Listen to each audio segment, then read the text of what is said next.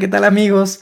¿Cómo se encuentran el día de hoy? Buenos días, buenas tardes o buenas noches. Nos encontramos una semana más en nuestro podcast Mind Fine, donde, como en cada semana, buscamos hablar de temas muy interesantes para ustedes, que sean eh, del día a día y que a ustedes les gusten mucho. Tratamos de hablar pues de todo tipo de temas de la parte científica, la parte de la fotografía, de la motivación, psicología, de más de muchos temas. Entonces, como cada semana, me encuentro aquí con mi amigo Ángel. Hola, ¿cómo están, gente bonita? Qué gusto tenerlos aquí nuevamente en un nuevo episodio. Para mí es un placer. Bueno, para nosotros es un placer estar aquí con ustedes. Como siempre, cada semana compartiendo un poco de, nuestras palabras, escuchando también sus inquietudes. Y vamos a darle, ¿no, Mike? Que, esta sesión se viene bastante buena.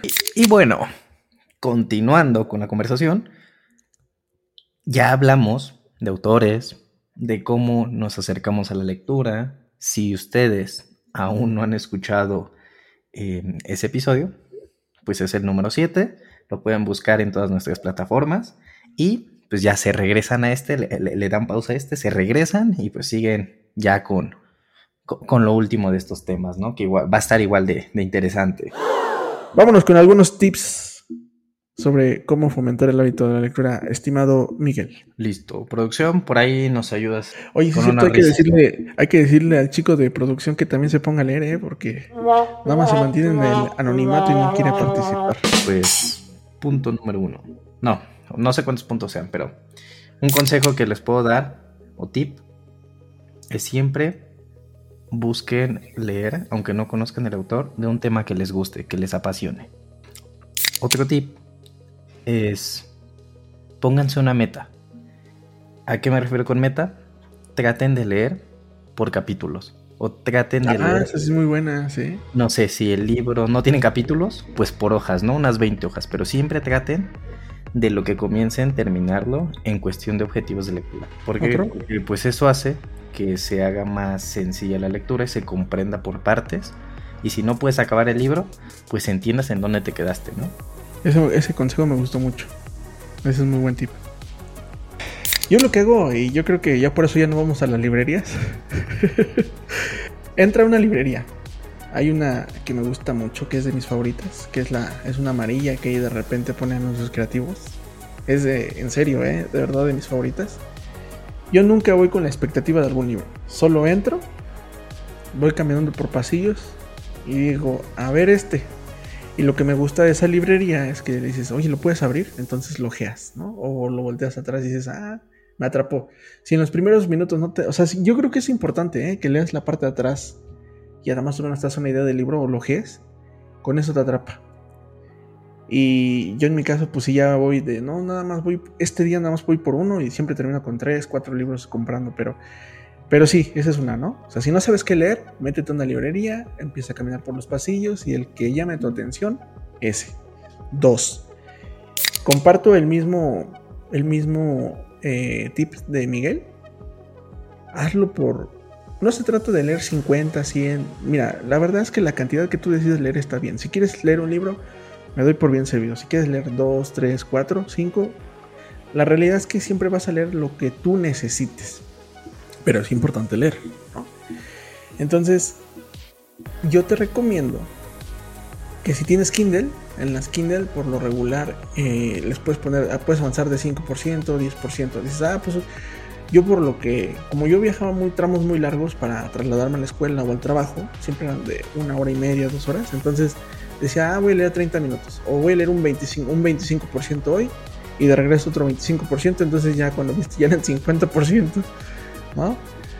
Y ya, cuando viste en tres días ya acabaste el libro, o sea, es muy fácil, pero lo importante es que a tu, tiempo, a tu, a tu ritmo, a tu tiempo. Pero lo que yo no te recomiendo, y eso no me dejarás mentir, Miguel, es que nunca leas acostado. Nunca leas cuando ya te vas a dormir, porque te va a ganar el sueño, te vas a ir a dormir y el cerebro engaña, ¿eh? Dices, ay, a ver, no quiero, no quiero cansarme ahorita, mejor vamos a dormir. Haz la prueba y no te va a funcionar. La otra, yo por ejemplo, cuando hago home office, me paro a mi hora normal, a, mi hora normal, a las 5 de la mañana, Y digo, ah, pues ahorita en vez de estarme trasladando en el autobús, pues mejor me, me dedico a leer, ¿no? O sea, para que no, también, para que no, no cambie el hábito. Compartir la lectura con alguien. Eh, estás empezando y pues no, no puedes entrar en un club de lectura todavía porque no conoces el tema o, o no tienes el libro, pero sí platicarle a alguien de lo que lees. El que tú compartas es otra forma de disfrutar de esa misma lectura. Ah, y, iba, iba, a platicarles, por ejemplo, esto, esto sirve mucho, ¿eh? compartir el, la lectura. Fíjate, cuando yo estaba en la facultad, empezamos, ahí fue cuando le platicaba a Miguel de neurociencias, y decía Miguel, ah, es una interesante, entonces también le agarró el gusto. Y leíamos libros similares, haz de cuenta el mismo libro, ¿no? Ah, pues cómo vas, ¿no? Oye, ¿qué te pareció este punto, no? O, o, ¿qué moviste esto? No, pues sí, bien. Oye, ya llegué al capítulo 5, ¿ya leíste ese capítulo? No, pues no lo he leído. A ver, déjame, aguántame mañana, lo voy a llegar y empezamos a platicar sobre el capítulo. Entonces, eso sí funciona mucho. Otra, si de plano dices, es que yo no le entiendo, yo me canso, es que no, la vida es injusta, están muy caros los libros, es que no tengo Kindle, es que nadie me presta libros. Hay audiolibros. Hoy sonó como muy regañón, pero es que en serio, gente, tienen que darle mucha importancia a la lectura no se van a hacer más inteligentes, ni se van a hacer los mejores hombres del mundo, las mejores mujeres del mundo, pero de verdad que es enriquecer el alma con conocimiento. ¿Qué opinas? Me gustó lo que dijiste. Para mí, pues leer es modificar la forma en la que pensamos, conocer con base en las palabras, las experiencias y vivencias de lo que está pensando otra gente, generar empatía con la historia, con el protagonista, con quien está escribiendo, además de que desarrolla y amplía pues tu proceso creativo, ¿no? Te lo imaginas, piensas qué puede seguir, cómo debe ser la historia. Entonces creo que leer pues tiene muchísimos beneficios. Eso es lo que yo considero eh, que a mí me ha transmitido y que yo he sentido con la lectura, pero pues beneficios tiene muchísimos. Sí, tiene muchísimos beneficios. Por ejemplo, yo cuando voy a una librería, antes compraba mucho en digital, pero me gusta más tenerlos en físico porque para mí es muy satisfactorio tener mis, mis libros, ¿no? Ahí acomodados. Y hasta hubo un momento que ya los, los acomodaba por colores, otros por tamaño. Cuando me aburro, pues para mí es muy así, ¿no? Pero ¿Cuáles son los beneficios que a mí, a mí en lo personal, porque a lo mejor para Miguel son otros, para otras personas van a ser diferentes, o sea, a mí en lo personal es, me ha cambiado mucho el punto de vista, o sea, siempre son puntos de vista, porque yo estaba acostumbrado a ver algo toda mi vida que me enseñaron a verlo como rojo, pero llegó un libro y me dijo, oye, pero también puede ser magenta, puede ser vino, puede ser verde, ¿no? A lo mejor. También me abrió la posibilidad de conocer diferentes culturas, por ejemplo, sobre religiones, ¿no? Yo no, yo no soy muy, eh, muy devoto a las religiones, pero alguien, o sea, por, cuando no lees, bueno, en mi caso, yo decía mucho el tema del Islam, ¿no?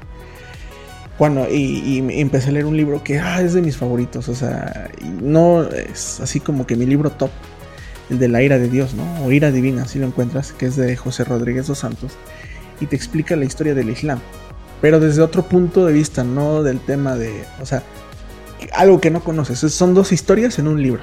A mí me gusta mucho. O, eh, digo, hubo un momento que es empecé a escuchar mucho Walter Rizzo, eh, Bernardo Stamateas también es muy bueno. Pero, por ejemplo, yo creo que deberíamos dedicarle un, un capítulo a, nuestros libros, a nuestro top de libros. ¿En qué te va a ayudar? Fíjate, a mí me ayuda mucho a hablar en público, a negociar. Y aparte te da híjole, siempre que te acercas con una persona, siempre tienes temas de conversación. Eso es lo que me encanta, ¿eh? Que te acercas con un arquitecto, tienes con qué hablar. Te acercas con un lector, tienes puntos de, ah, te dicen, pues, ah, ¿qué vas a saber de neurociencias? ¿Qué vas a saber qué es la glía? ¿Qué vas a saber qué es el, el tronco cerebral? Ah, no, no, no, no soy experto, pero mira, conozco algunos temas. Por ejemplo, de finanzas, cuando empezamos a introducirme el tema de finanzas bursátiles, la realidad es que en México antes nadie te enseñaba casi a cómo invertir en bolsa. Por medio de la lectura aprendí, ¿no? Cómo leer en bolsa. O temas de psicología, ¿no? Yo que estoy muy metido en el tema de la psicología, que me gusta mucho el comportamiento. Del lenguaje corporal, híjole, aprendes bastante, ¿no? Porque hay libros dedicados al lenguaje corporal. Si dices, oye, pues quiero aprender a Antes, o sea, yo, yo te lo diría, y, es un buen tip. Antes de buscar en YouTube cómo hacer algo, búscalo en un libro.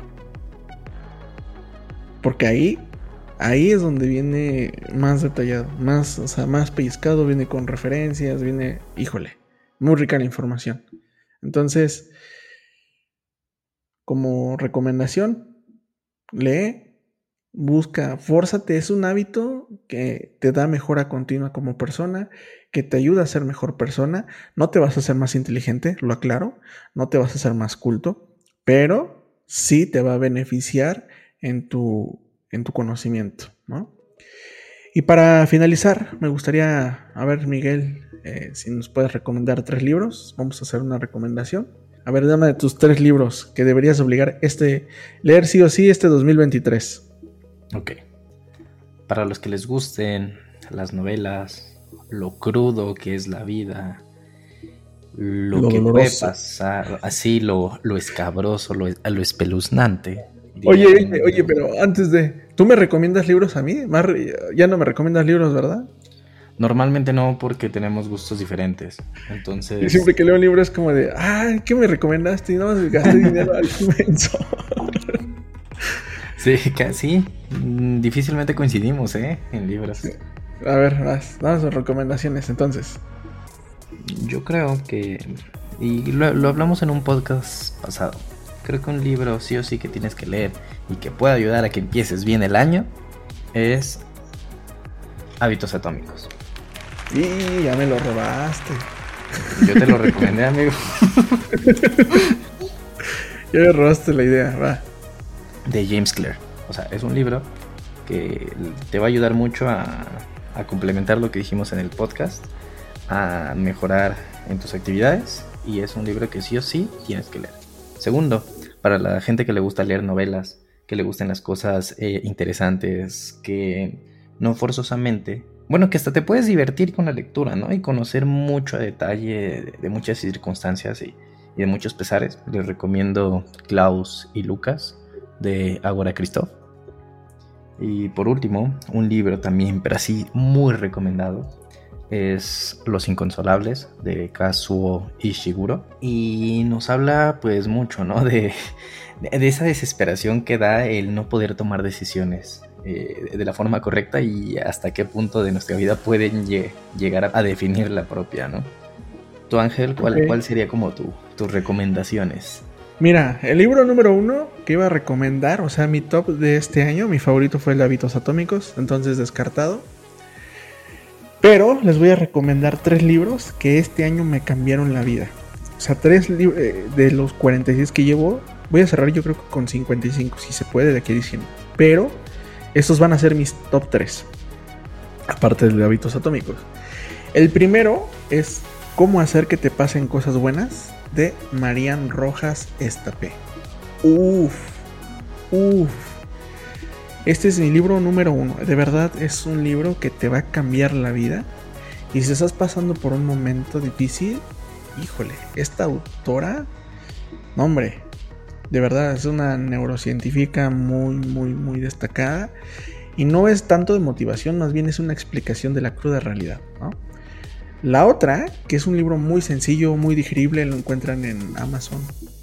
Que está bien, o sea, de verdad es un libro bien sencillo. Fue, la, fue el libro que hizo que tomara la decisión de volverme piloto. Para, bueno, estudiar para ser piloto. Y se llama Nueve hábitos japoneses que cambiarán tu vida. Es de Andrea Rodríguez. También un libro muy, muy bueno. Y para finalizar, Miguel, de verdad, por eso les digo, lean, lean, lean, porque en serio van a aprender mucho de la vida. Tu cuerpo en llamas. Ouch, este es también mi libro top. Es de, eh, bueno, se llama Tu cuerpo en llamas, todas las claves para combatir la inflamación y revertir el envejecimiento.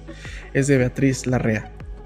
Ouch. Este libro, híjole, te pone a reflexionar desde un punto de vista muy muy cañón, psicológico y nutricional, ¿eh? porque dices, oye, todo lo que estoy comiendo ahorita, a largo plazo me va a, me va a pasar factura. Y a partir de este libro empecé a cambiar muchos hábitos, muchos hábitos alimenticios, ¿no? Eh, reduje muy cañón la, la ingesta, ¿no? De azúcares. También hice cambios importantes, ¿no? En, mis hábitos alimenticios, empecé a cambiar. O sea, ya, a ver, pregunta al millón. ¿Tú lees las etiquetas, Miguel, de los productos? Sí.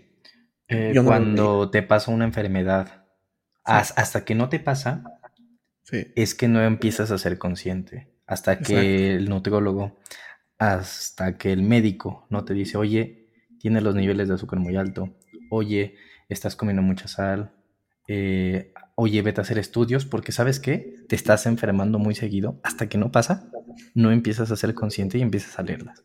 Esos van a ser los tres libros que yo les recomiendo. De verdad, me gustaría que en algún momento ahí en el, en el podcast o en nuestro correo que es Mindfine Podcast o ya en nuestra arroba Gmail o en nuestra página de Instagram o ahí en Spotify les da la opción que nos recomienden los libros que les ha cambiado la vida o que de verdad tienen un significado muy importante para ustedes. Entonces, de mi parte sería todo. Quiero agradecerles su espacio, su tiempo y el estar aquí con ustedes es muy enriquecedor, como siempre. Vamos a tener una segunda parte de este podcast porque está muy interesante y me dejó muy, muy clavado. Igual, de mi parte sería todo. Un gusto, como siempre, que nos escuchen una semana más. Y nos vemos en el próximo podcast. Recuerden, leer hace más feliz tu vida.